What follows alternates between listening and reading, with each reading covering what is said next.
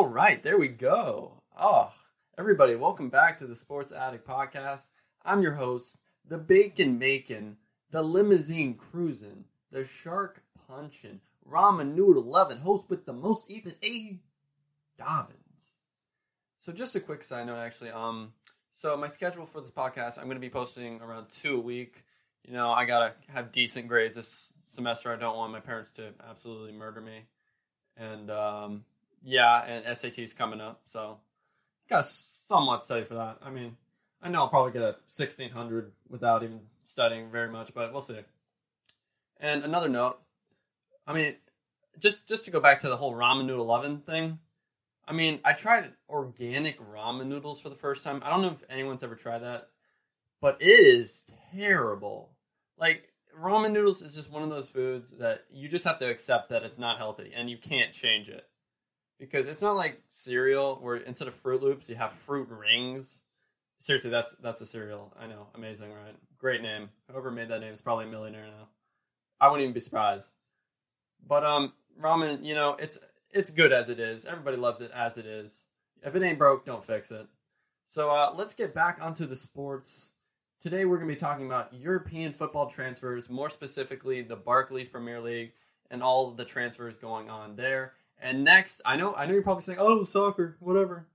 It's also going to be basketball as well. We're going to be talking about the NBA, the playoff picture, what's going wrong with the Cavs. That's going to be a huge section. So obviously, you can skip by to the NBA. It's probably around 20 minutes in. I'm not 100% sure. That's just a prediction. But let's start with the Premier League transfers. January transfer window, everybody's favorite time of the year, besides the summer transfer window. I mean, you get great deals like Mahrez, who joined Leicester for 400,000 euros, and now is rumored to be over 50 million with rumors to Liverpool.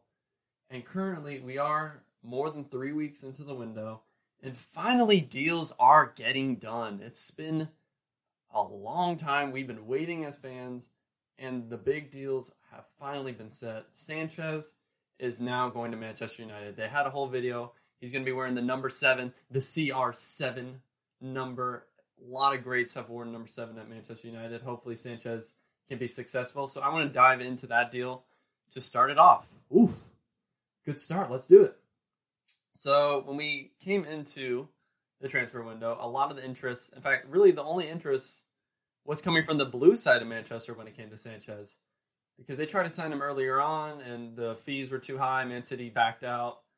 But, you know, they reignited the interest. Pep Guardiola obviously coached Sanchez at Barcelona, so it looked like a match made in heaven.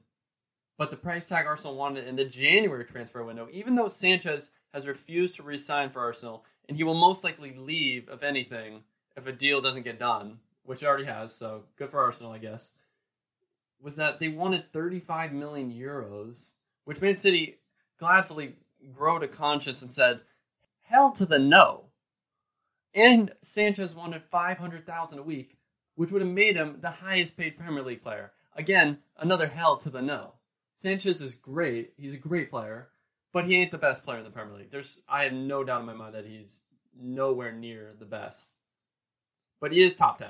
Uh, I, I can give him that. But if Man City was to make him, you know, the highest paid earner at Man City with 500,000 euros a week, that would double Man City's current highest owner, Sergio Aguero, by 250,000 because Aguero makes 250,000 a week. He would have doubled him. So just imagine the kind of problems that would have created Man City with all the people having expired contracts. They'll be like, "Man, I should be making 300,000 now. If Sanchez is making that much, and that's what the market's at right now for contracts." So a lot of problems will start there, and that's going to be a problem with Manchester United coming into this window now that Sanchez is has gotten his wish and getting 500,000 euros a week. I mean, it's absolutely insane the kind of money he's going to be making. I mean, we're talking Ronaldo and Messi levels of wages there. So hopefully he can do really good. There's going to be a ton of pressure on him because obviously Man, United already signed a top striker, Lukaku from Everton, who nearly won the Golden Boot last year. But obviously Lukaku's really only scoring against weaker teams. I mean, against big teams, Man City, uh, 2 1, uh, two clearances right to the other team, uh, two assists. Uh, sorry, some that was a little that was too immature of me. As a professional podcaster, I should never do immature coughing sounds like that. But um, Lukaku just has not been the big game changer. Like he looks great at times, but in the big games he's just not there. It looks like they're playing with ten players. I mean, if it makes you feel better, I guess Man United looks like they're playing with eleven because De Gea looks like two players out there. He's just so good this year. He won the best goalkeeper of the year, and he deserved it 100. percent He's easily the best goalie in my eyes, and I'm a goalkeeper in real life, so I, I know my I know my stuff. His reactions are just absolutely insane for a six foot five goalie. Absolutely crazy how fast and agile he is. But with Sanchez, it's just Arsenal, you know, are getting more than just the 35 million that Man United are willing to pay. Mourinho opened up the checkbooks again, brought in him, but he also gave away Mkhitaryan. And even though Mourinho totally signed, you know, Mkhitaryan for over 40 million euros, he's perfectly fine with giving away. I mean, why not just do a swap deal and maybe like 10 million? Why why pay the full 35 million when Mkhitaryan is not a bad player at all? He's made 22 appearances this year and has scored 13 goals. He's not dried up. He's clearly a great player. But with Man City, their interest seemed a little bit dumb when you think about it. Because Man City already paid 50 million for Bernardo Silva, who's getting only appearances really off the bench because he's averaging 30 minutes per appearance in the Premier League. And Man City, of course, has the most goals in the Premier League. So, you know, it, it didn't make a lot of sense there. So, Man City, I, I, applaud them for backing out of this deal. They didn't need the signing. It would have been a luxury signing, really. He would have been a pretty expensive bench player, in my opinion, considering I don't think they should drop Sterling, Sane, or Aguero for Sanchez because – first of all, player development's a key thing for the future. Sanchez is 29. He's not going to get any better. This is prime. Sterling and Sane are just looking to get better. And Aguero, in my opinion, is the second best striker behind Harry Kane, and Sanchez is number three in my eyes. So I would not bench Aguero for Sanchez.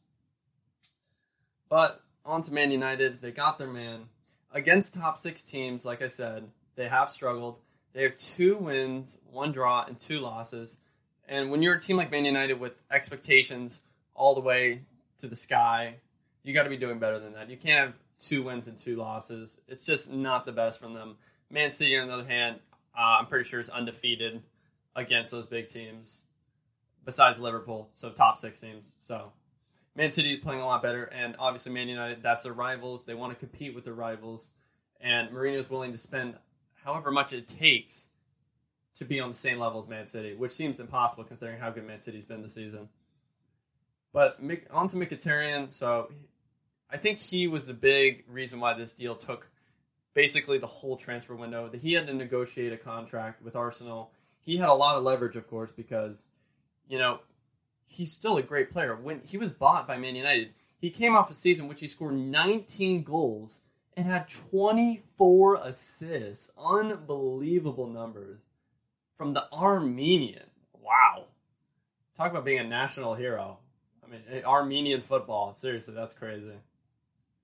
But Mkhitaryan was making about 200000 a week. He had the leverage. He was going to get a, a bump in his pay rise. I haven't checked what his salary is, but it's definitely going to be higher now because he had a lot of leverage to negotiate here. He decided whether or not this deal went through, and he, you know, negotiated his contract. He's going to be an Arsenal player. And I think it's in addition to Arsenal selling Sanchez for 35 million, which on its own right, I think is a great bit of business because you could have easily gotten nothing for him. Uh, someone maybe no one would have pulled the trigger, just waited for his contract to expire. So they got 35 million and a great starter now that Walcott is gone because Walcott has been sold to Everton for around 20 million euros. By the way, he had a great debut. He had an assist against uh, West Brom, I believe. So, you know, good for him. And you know, just at the very least, Mkhitaryan will be able to replace you know Walcott's production off the bench, but he should be a starter. I can imagine right now Mkhitaryan, Lacazette, Ozil, and a big reason why Wenger was able to be comfortable selling Sanchez is because he's always has a backup in mind. If he's selling someone, he's got someone that's going to replace him in his mind. And Aubameyang looks like that man, 28 years old, everyone's favorite player in FIFA. 96 pace. I mean, I gotta stop talking about FIFA, but I mean, Aubameyang, of course, incredibly fast, six foot two, very physical, is proven to score in the Bundesliga level. You know, him and Lewandowski have been just on their own level when it comes to scoring in the Bundesliga. They easily score 30 goals a season. It's just insane. And in the Champions League, he also scores a ton of goals. So he knows what he's doing. He knows how to score in big games. He's a clinical superstar franchise type of player. He can be the face of Arsenal and actually give Arsenal fans, you know, some hope for next season. Lacazette and Aubameyang, that's an incredible duo. If they get some, just develop the team chemistry this season between those two, they could be the most deadly striker combination in the Premier League next season. I would not be surprised there. But um, right now, Liverpool have also been very big in the business. So we're jumping off of the whole Sanchez deal. And uh, of course, they sold the face of their club, Coutinho, to Barcelona for a fee that even I couldn't refuse, considering how much Coutinho has done. I get it; he's done a lot, and you know, football fans are very sentimental. You can't blame them. When a big player leaves or someone that's been there a while, they will get emotional. They will get pissed at the club, no matter how much they get, because Barcelona paid 142 million for him. I mean, that's 100 million plus profit for when Liverpool him, brought him in from Inter for 10 million five years ago in the transfer window, January transfer window. I mean, it's just been a great bit of business from Liverpool. They have a ton of money now to work with and improve their squad. They're going to be in the Champions League next year. I mean, most likely. They want to compete for the Premier League. They're going to have Naby Keita come in. But obviously, like I said, the midfield, as of right now, is not looking very good whatsoever. It looks like it can be their weak spot now that they signed Virgil van Dijk for 75 million from Southampton which in my opinion was way too much. I get it; he's 26 years old, incredibly tall, very strong, proven on the Premier League level, but 75 million—that's way too much. When you consider how much like Bayern spent for Mats Hummels last last year or two years ago, they spent only around 30 million euros for him. I mean, I get the market has changed, but it hasn't changed that much. Just don't look in the Premier League for other talent. There's talent in other leagues. You don't have to spend that much for a defender, and it was easily the most expensive deal for a defender because that's 75 million. The second most expensive was 52 million for Kyle Walker when Man City brought him in from Tottenham. So yeah, Liverpool. I think that was a bad bit of business on their side. Obviously, they had a lot of cash to work with, so they're allowed to do that stuff. But now it's on to replacing Coutinho at the club. Mahrez looks like a great replacement in my eyes because they have very similar play styles. Love to dribble, love to take and create scoring opportunities for their team. And Mahrez is obviously the best player not in a top six club right now. He's a 40 million euro player in my eyes. And considering how much Barcelona paid for uh, Coutinho, Liverpool's got the money to pay for Mahrez and another goalkeeper. They need another goalkeeper. Mignolet has been terrible. Karius, when they first brought him in, I thought could easily be the you know next Liverpool goalkeeper for the next five years because him and Leno and uh, Ter Stegen all came at the same time, and no one knew who was going to be better. Ter Stegen looks like a top three goalkeeper in the world. Leno looks like top ten in the world, and Karius has just been terrible. I mean, talk about a career drop off. I mean, I, I guess learning from Karius every week has really just taken his toll on him because he's getting injured. He's just not been the same player. It's really been disappointing watching Karius. But if Liverpool are just going to bring in a new midfielder along with Keita coming in next year, I mean, I could see Liverpool also being title contenders for the Premier League next season. Like if they bring in like a Marco Verratti or a Thiago from Bayern, I mean, they could seriously be incredibly threatening. And I get it; those players are going to be really expensive, but Liverpool has the cash now. They could definitely go out and spend that much. They're a Premier League team. Premier League teams have got money; they can spend it. So uh, let's go to the final Premier League team I want to talk about. It's Chelsea. Because Chelsea have been rumored with some of the worst strikers I've ever seen. I mean, none at all at the level of Chelsea. I mean, if Michy Batshuayi isn't good enough to make the first team, what on earth are we being linked to Andy Carroll, Marko Arnautovic, Peter Crouch, the 36, 37 year old Eiffel Tower, Edin Dzeko, and Ashley Barnes from Burnley, a man who's made eight appearances for Burnley. Just, just SMH, SMH. What is Conte thinking? I get it. Big, tall striker. That's what he wants. I mean, you sold Diego Costa, six foot two. I mean, he was a main, he was a cancer to the team, so I don't blame him for selling him. But why would you go for these players? These are not Chelsea level players. By the way, I am a Chelsea fan, so I am saying we uh, when I'm addressing Chelsea. There's just so many problems. I mean, I get the interest in Dzeko if we offered to buy him last year because he scored 29 goals in 33 Serie A games last year. He looked like one of the best strikers in Europe last year. But this year, again, he's 31 years old. He's only going to regress. And he's only scored nine goals this season. I mean, in 19 appearances, which isn't bad, but it's not going to be the injection of goals and scoring as soon as he comes into the, in through the doors. It's not going to be like, oh, Edin Dzeko's here. Now we can finally score again. Even though we did score four against, um, I believe it was Brighton last week. So we know how to score. It's just we really need that, you know, main number nine because Morata has been struggling. I did like when we brought Morata in. I thought he would be a success, even though a lot of people said, "Oh, he's going to fail." But he looked really good in the beginning. I still have faith in Morata. He's so young. He's so talented. I mean, you don't play for Real Madrid unless you're incredibly talented, and he's so young. I mean, he played at Real Madrid when he's 22. He played at Juventus. He's played at big clubs. He's played in big games. He's got experience. I get it. He played terrible against Arsenal. Everybody just remembers him for the Arsenal game. But he's so much more than that. So I think just give him time. And if we are going to bring in a big, tall striker like Conte wants, instead of Ashley Barnes, maybe bring in someone like uh, Karim Benzema, six foot two. You can buy him for 50, 60 million. You could buy Zaza from La Liga, Valencia. He's six one and is top five in La Liga goals this season and he's only 26. 26. That makes sense, in my opinion. Even though he failed at West Ham, I mean, he's just been on a whole new level at Valencia. So I could see him 20, 30 million would be a great signing. Or even Cavani. Cavani would make a ton of sense. He's six feet tall. He's a world class striker. He would improve Chelsea immediately. And he, according to some, you know, newspapers, said he wants to leave PSG. No, that he's no longer, you know, the superstar, big number nine. I mean, it could be totally fake. I, I doubt Cavani's that selfish and cares that much about being number one. Even though there was the whole penalty dispute between him and Neymar, I think it's just rumors there. But I mean, Cavani would be a great signing, and it makes sense. So I'm going to end the whole Premier League section there. But uh, I'm going to give a shout out to Bayern Munich for signing a man that's easily worth over 50 million, German international Leon Goretzka for free.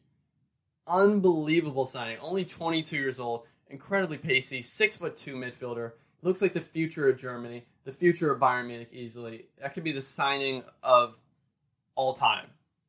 If he, you know, turns out and reaches his potential, it would easily be, I think, the best midfielder signing of all time. I wouldn't be surprised considering in this market to get someone for free, it's not like 1990s where people are going for one, two million. This is an era where top midfielders, Coutinho, are going for 140 million, and they're getting Goretzka for free. And because that, you know, Goretzka has been totally like taking so much crap from the Schalke supporters. They totally isolated him.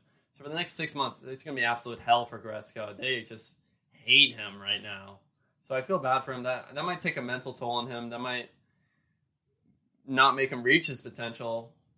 Because I mean that that's just such a lot to deal with having so many people hate you at such a young age. Just because you know you want to improve your soccer you want to play for a better club.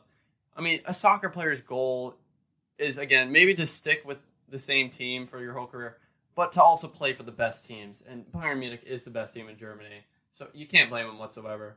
And another shout out to Juventus just in general because Juventus and Bayern Munich there's they're the model clubs when it comes to being a big team, but realizing that you don't have to spend 100 million, 75 million to be a great team to challenge for Europe. You know, a lot of their signings are under 40 million. Like Juventus signed uh, Dybala, I believe, two, three windows ago for 30 million, and now he's worth over, according to some, 200 million. He looks like a top five most expensive player in the world, which I I I could see him going for 200 million. He's a great player. He's incredibly talented. He looks like the next Messi. I don't think he'll reach Messi levels, but he's insane technically, and he's very, you know, pacey. He's got a lot of gifts. And uh, also Juventus, you know, signed Kingsley Coman for free, who's worth over 30 million on the transfer market website. Uh, and just to end it off, Bayern Munich again signed Hummels and Kimmich for 38.5 million combined. So clearly, you can be a big team and actually look for affordable deals. So Premier League teams take a note to what Bayern and Juve are doing. They know how to spend the big money and actually be reasonable. Bayern Munich signed their best player Robert Lewandowski for free. I mean, wow, Bayern Munich is just amazing. Seriously, shout out to them. But uh, it is time for a break. You know, I am a little bit thirsty. You know, throat's a little bit dry. I can't be thirsty with all these girls around me, man. I just can't. I can't be slipping up. So I'm just gonna take a quick break, and uh, I'll be right back.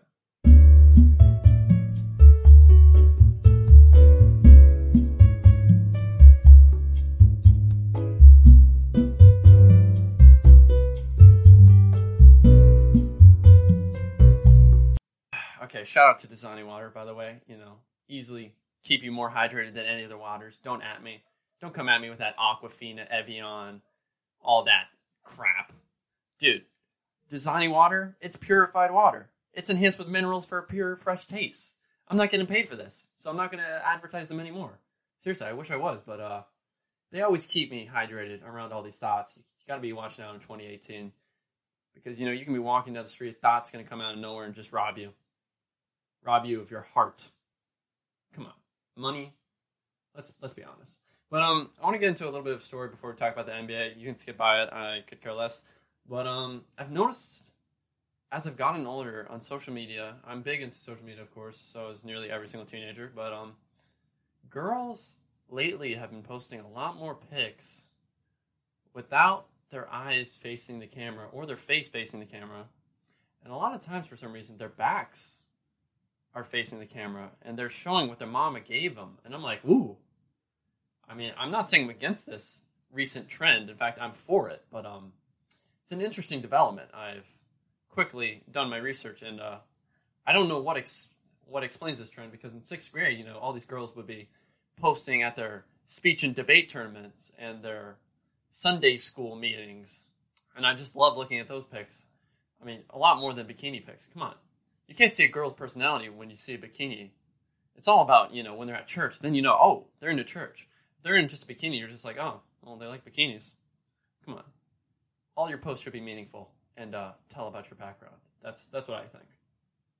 And uh, I again, not not against this movement. In fact, girls, if you're listening to this, uh, keep on posting those back pics. Guys don't have a problem with that. If you want more followers, just keep it up. But um, on to the NBA.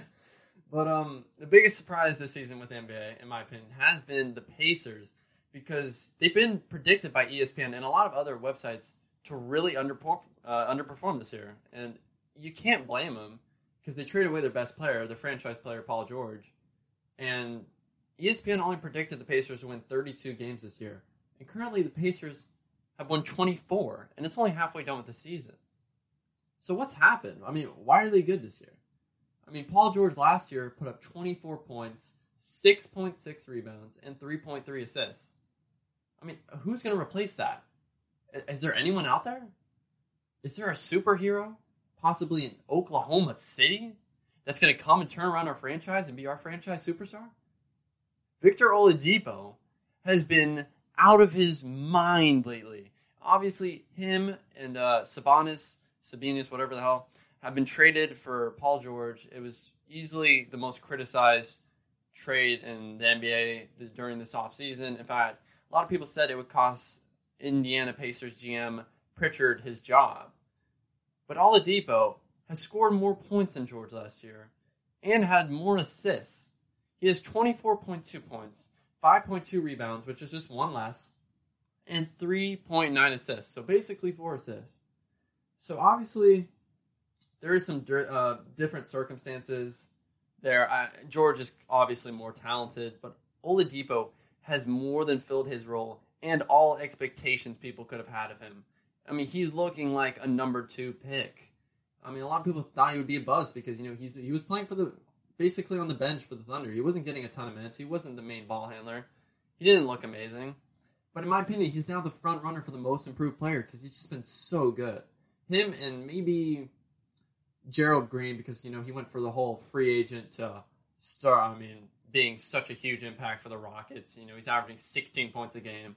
I mean, Gerald Green has also been incredibly amazing this season. Like, who knew he would just blow up? So, uh, you know, good for Oladipo and the Pacers. They're looking great. But speaking of the best team in the East right now, the Celtics. I mean, Kyrie is looking like the best guard in the East right now, and he's currently entering his prime. I mean, how do you stop Kyrie Irving? His handles, his skills on offense are just unbelievable, and in my eyes, are unmatched by any guard not named Steph Curry. I mean, Uncle Drew just knows how to teach these young bloods, man. I mean, he's led Boston to the best defense in the NBA, giving up the least amount of points at 97.6 points per game. Only the Spurs are close to that because they've given up 97.9. So obviously they're very close. I mean, the numbers by the time I post this could switch. Maybe the Spurs will be number one, Boston number two. Who knows? But right now, Boston is also top five in opponent field goal percentage. So their defense has been the key to them winning all these games. It's been the key for the Celtics being number one in the East right now. They currently, uh, I believe, have 34 wins, but they've gone through some struggles. I mean, lately they've lost what their last three games. And, uh, you know, Kyrie Irving said, you know, this adversity is going to be good for them. And obviously, they're not the biggest team struggling right now. Let's be honest. The Celtics will be fine. And, you know, just to make them feel better, you know, the Kings are on a seven game losing streak right now after having probably the biggest off-season rebuild of all time, bringing in Zach Randolph, George Hill, Vince Carter, De'Aaron Fox, Harry Giles, Justin Jackson, and Naismith Award winner Frank Mason. I mean, how many people can you add in one season? Obviously, they're going to struggle. I mean, how you're just rebuilding a whole team. I mean, you're expecting team chemistry to be amazing, and the Kings are again one of the worst teams in the NBA this season. I mean, seven game losing streak right now, but they do have a very good core of young talented players. You know, if they get Marvin Bagley in this draft, I mean, they could seriously be a good team, or at least look like a future prospect of being a, a playoff contending team. It wouldn't be surprising. But let's get into the real meat of the NBA, the real story. The Cleveland Cavaliers, Believeland, as it was once called. What has happened to them? The Raptors started off the whole trend scoring 133 points on them. The Magic scored 127 on them. The Warriors scored 118, which isn't that bad considering they're averaging 115 points a game. But the Timberwolves, the Timberwolves dropped 127.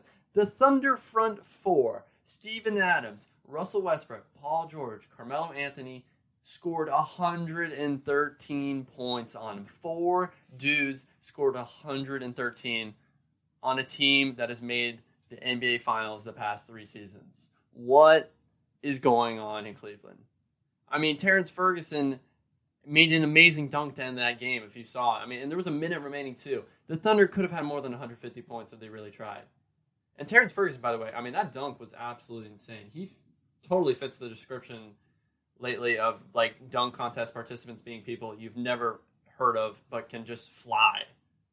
Seriously, like who was in the dunk contest last year? I honestly can't name anybody. Even the winner, I couldn't even name. But then last year was sort of a terrible year for the NBA. I mean, the Warriors won as expected with the super team, Kevin Durant. Rookie of the year was Malcolm Brogdon. I mean, no one's ever heard of him, even though he's won the Rookie of the Year. It's just, it was really a bad year when you think about it. And, But, I mean, this year obviously had an amazing start with the whole free agency. Easily the biggest and best free agency of all time in the NBA. So many new faces and so many new places. It's just awesome. But for the Cavs, they also made some changes.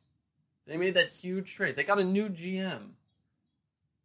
Altman, Koby Altman, is now the GM rookie season for him, and he's having to deal with the same situations that David Griffin, the former GM of the Cavs, had to deal with. That is that you know the Cavs tend to struggle mid-season. I mean, last year they were struggling mid-season, and they still made the Eastern Conference Finals. They finished number two seed. Everybody was freaking out, and LeBron said, uh, it, "It's all right. We were taking it easy. Okay, we'll turn on in the playoffs." And he was totally right. They did. They beat the Celtics. They made it to the Eastern Conference Finals. I mean, LeBron totally was right with his promise, and I think it's the same situation here again, where it's you don't need to panic, you don't need to make a trade. The Cavs will be just fine. When you have LeBron James, you're gonna be fine. I mean, just ask the Heat. Seriously, you'll be an absolutely fine. But um, obviously the Cavs have had some really big struggles. I mean, it's a little bit surprising. They've dropped their last five out of six games. I mean, again, defense has been at the core of the issues with them. It's just, I mean, their communication's off, the chemistry's off. Nothing seems to be really clicking. I mean, LeBron has been playing out of his mind this season. He's averaging 27 points, eight rebounds, and nine assists. So obviously, can't put the blame on him. I mean, Isaiah's been injured, and he was, of course, the big part of that first trade uh, Koby did. I know, I know, you're probably thinking Kobe Bryant, Koby Altman. I'll just call him Altman. But um, they're three and nine since Christmas. So just I don't know what's happened. So Altman is probably feeling a lot of pressure in his rookie season to trade for someone new before the deadline. Obviously, David Griffin, when he was a GM, made a lot of big and great deals. You know, in his first season as GM, Griffin signed LeBron from the Heat, and he brought in Kevin Love for Andrew Wiggins. So he made some great signings, and you know they've also obviously paid off. They won a championship. But um, in my opinion, made the greatest first trade I've ever seen because that Irving trade, when it first happened, I thought, wow, the Celtics got swindled. I mean, Isaiah Crowder, Isaiah, I mean, not Isaiah Crowder, sorry, Isaiah Thomas, Jae Crowder, and most likely a top 10 pick coming from the Nets for a disgruntled Kyrie Irving, a man who wanted to leave. So the Cavs, it was their job this offseason the number one priority, getting rid of a player who didn't want to be there. And they still got so much for him. They got an all star point guard in Isaiah Thomas who averaged over 29 points last year. I mean, his the reason why he's injured right now, I mean, his back must be hurting still to this day from carrying that team. I mean, carrying that team, a whole franchise, and you're five foot nine. I mean, give him give him a lot of credit there. But you know, the Nets currently have the eighth worst record, so it's going to be a top ten pick without a doubt. But for some reason, the Celtics are the ones thriving after this trade. I, I really don't get it. I get it. Kyrie Irving's been amazing this season. He's embraced that number one role. He is the superstar for the Celtics, and they obviously have Gordon Hayward on the way next season. So I, I can't imagine how good the Celtics are going to be next season as well. But Altman is negotiating trades currently with the Clippers and Sacramento because he wants to bring in a new superstar, a new starter, or at least some big talent that'll help him compete in the playoffs. Because obviously they're making the playoffs, but that's the only thing he's focusing on right now. So the three people he's really been going after is Grant Hill, Lou Williams, and DeAndre Jordan. So I don't think he should bring in Grant Hill necessarily. I think Jose Calderon can be a fine backup point guard to Isaiah Thomas. Derrick Rose, he was supposed to be the backup this season. He looked like he could have been starting because Derrick Rose, obviously, he won an MVP. I mean, yeah, he's dropped off exponentially, but you know he's had the whole. You know, it, there's just been a lot of ego issues with the Cavaliers. I mean, you got J.R. You know, he's got his own agenda. Thomas has his own agenda, and Derrick Rose. You know, he's considered retiring in the middle of the season. I mean, it just way too much drama surrounding the Cavaliers right now.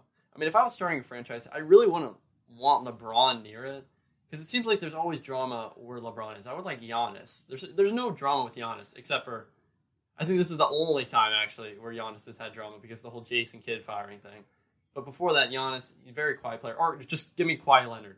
He's not going to talk. He'll be our unquestioned leader, two way star.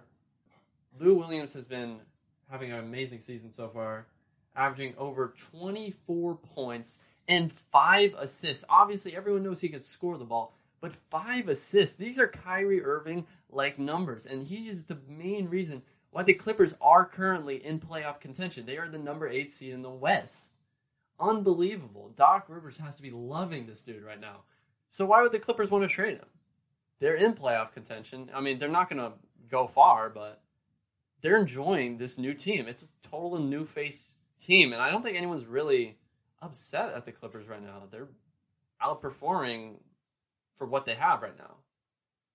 And uh, DeAndre Jordan, you know, everyone knows he can rebound, but he's averaging 15 rebounds a game. only I mean him and Drummond are really just going to fight for that rebound title because he's also averaging 15 rebounds a game. It's just amazing how physical DeAndre Jordan is. He's, in my opinion, the most physical center in the league, and he would easily help out the Cavaliers. I I would say the Cavaliers would be championship favorites if they got Jordan. Because Jordan, LeBron James, Kevin Love, Isaiah Thomas, that's a super team. That's a super team better than the Warriors. And in negotiations, a lot of the people that um the main trade ca- uh, candidates for the Cavaliers have been Tristan Thompson and J.R. Smith. So they wouldn't be giving up a starter. They're not giving up Kevin Love for DeAndre Jordan. They'd be giving up players that are, are in my opinion, useless for the Cavaliers. Tristan Thompson's making 17 million a year, and he's making he's playing 20 minutes a game. He's averaging five points, five rebounds. Completely, I mean, I wouldn't say useless, but easily replaceable stats. DeAndre Jordan would easily replace them. I mean, 17 million. Talk about stealing a living. And DeAndre Jordan is shooting 66% from the field, which is the second highest in the league. So both those players are great candidates. Grant Hill, I'm not too excited or high on right now, but um, I'm not going to get into him. There's also been rumors about the Cavs potentially trading to the Magic for you know Gordon and uh, Evan Fournier, because if they throw in someone like a Kevin Love to the Magic for you know Gordon and Fournier, I wouldn't think that's a bad trade at all. I think that would be a great trade because Gordon's only 22 years old. I mean, he's been in the league forever. I mean, he's gonna. This is the last year of his contract. He's gonna get paid this offseason. And if LeBron, who only signs one year deals, wants to leave because the Cavs don't win a championship or something, why wouldn't you want Aaron Gordon as your franchise leader? 18 points, 8 rebounds a game, and like I said, is 22 years old. He and Isaiah Thomas could easily be the face of the franchise for the next couple seasons for the Cavs. That wouldn't be bad at all. And Evan Fournier is also averaging 18 points. So that would be two great trade candidates. And if they got him this offseason, I mean, right now during the middle of the season, I think the Cavs would also still be a favorite for the championship because they're just that good. So obviously, we'll see what Altman does. Will he panic? Will he trade for someone new? Will he stick with the roster? I hope he sticks with it because the Cavs, in my opinion, are going to make Eastern Conference Finals. They are going to make the championship. I have no doubt about that. Even though I'm terrible with predictions. If you looked last week, I was over two on my NFL predictions, but um, Cavs are going to make the finals. Come on, let's be real. So um, we got two more teams to cover here. We got the Thunder. I'll make this short. I am a Thunder fan, so I am biased. But you know, they obviously look like they're finally clicking. I mean, I think the Warriors and the Thunders and the Thunder could be the conference final in the West. I think the Thunder, if they really go up to their potential, could be amazing. And if they do reach the Western Conference final, will Paul George stay? I mean, I think that's enough right there just to convince him to stay for another year or at least two. That would be something really interesting to look at there. And the Thunder would have finally some stability after signing Russell Westbrook to a big deal. So, obviously, I'm very happy with the Thunder at right now. Even though they are the number five seed, I think they'll outperform that seed when they get to playoff time. So finally, we have the Rockets, who again, like the Pacers, have been the story this season. The Chris Paul trade, huge trade, totally shifted the franchise and talent and the rosters on those two teams, the Clippers and the Rockets. And the Rockets have been looking amazing. That duo, Chris Paul, James Harden, easily the best front court duo in the league. I think it's better than Thompson, Curry all day. I would choose Harden and Paul. They're just so good. And obviously, they played the Warriors recently. Chris Paul had 33 points, 11 assists, and 7 rebounds. And just that's just the stats. If you looked at the highlights from that game, he had some amazing handles. He looked unstoppable. And the Rockets have been unstoppable when James Harden and Paul and Clint Capela have been on the floor together. They're 17 and 0 when those three are in. They can't be beat. And the team right now has a lot of confidence, a lot of swagger. I love that they do because Clint Capela said, "Yeah, we're better than the Warriors." A bold statement, but when you beat them, I mean, I think that gives you all the right in the world to say you're better than the Warriors. If you beat them, if you play better than them, why not say you're a better team? That that makes a lot of sense to me. I mean, they beat them by eight points. But um, Clint Capela has also been having such an amazing season. He's 23 years old, only six foot nine. He plays a, he's a center. But he's six foot nine, averaging 14 and a half points, 12 rebounds, and is the only guy shooting at a higher percentage than DeAndre Jordan. He's shooting 67% from the field. A 23 year old is leading the NBA in field goal percentage. Unbelievable. You know, incredibly strong, incredibly physical. A lot like Kenneth Faried, except a better shooter. I mean, he proved it. His field goal efficiency, his scoring efficiency is just so good. And the Rockets this season are averaging the second most points in the NBA, the most three pointers made, averaging over 15 three pointers a game. And right now, just to put that in context, the Nets, the Brooklyn Nets and the Cleveland Cavaliers are tied for second with 12 made threes a game. Just incredible. I mean, the Rockets shoot so many threes. I mean, it's a big reason why they're one of the best teams right now in the NBA. And they make the most for uh, free throws per game. So, another thing to add to that. Their defense, of course, is the one area they need to improve, just like the Cavaliers, because they are bottom five when it comes to field goals allowed. They give up a lot of field goals. And they do have the second best plus minus, but when it comes to just points per game allowed, they are bottom 15 in the league, which is not where you want to be if you want to win a championship. You have to be great because the Warriors also have a great defense to match that great offense. And if you're going to compete with them in the Western Conference Finals, you have to play better than them on defense. Obviously, they beat them, but playoff series last seven games.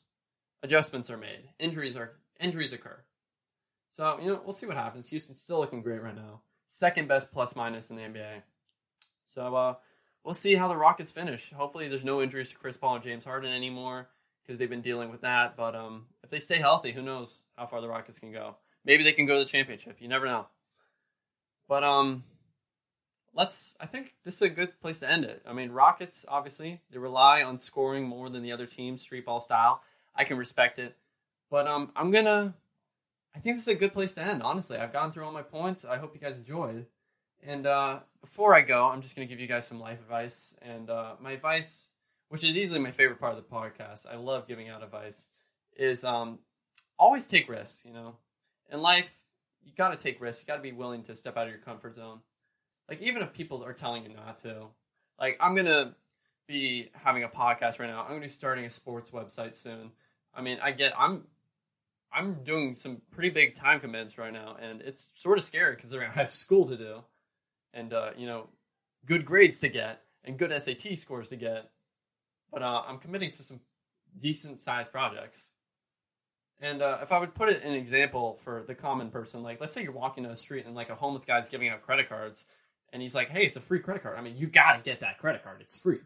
When are you ever gonna get another free credit card in your life? You gotta take that. You gotta, and then you gotta thank him give him a five dollar bill in his cup, and be on your way. Seriously. Thank you, homeless people, for giving us credit cards. And it's like the decision between studying for a big test or watching a new TV show. Like, if a new Bachelorette season comes on, or a new American Horror Story, something like that comes on, and you're just watching an episode, you're like, okay, I'll watch this episode 7 p.m. Then I'll start studying, and then the episode ends, but it's a cliffhanger. You gotta watch the next episode. You gotta know what happens. Did he get murdered?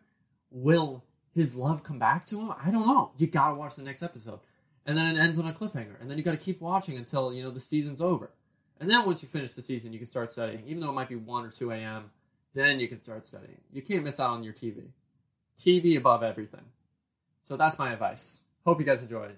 This has been the Sports Addict Podcast. I'm out.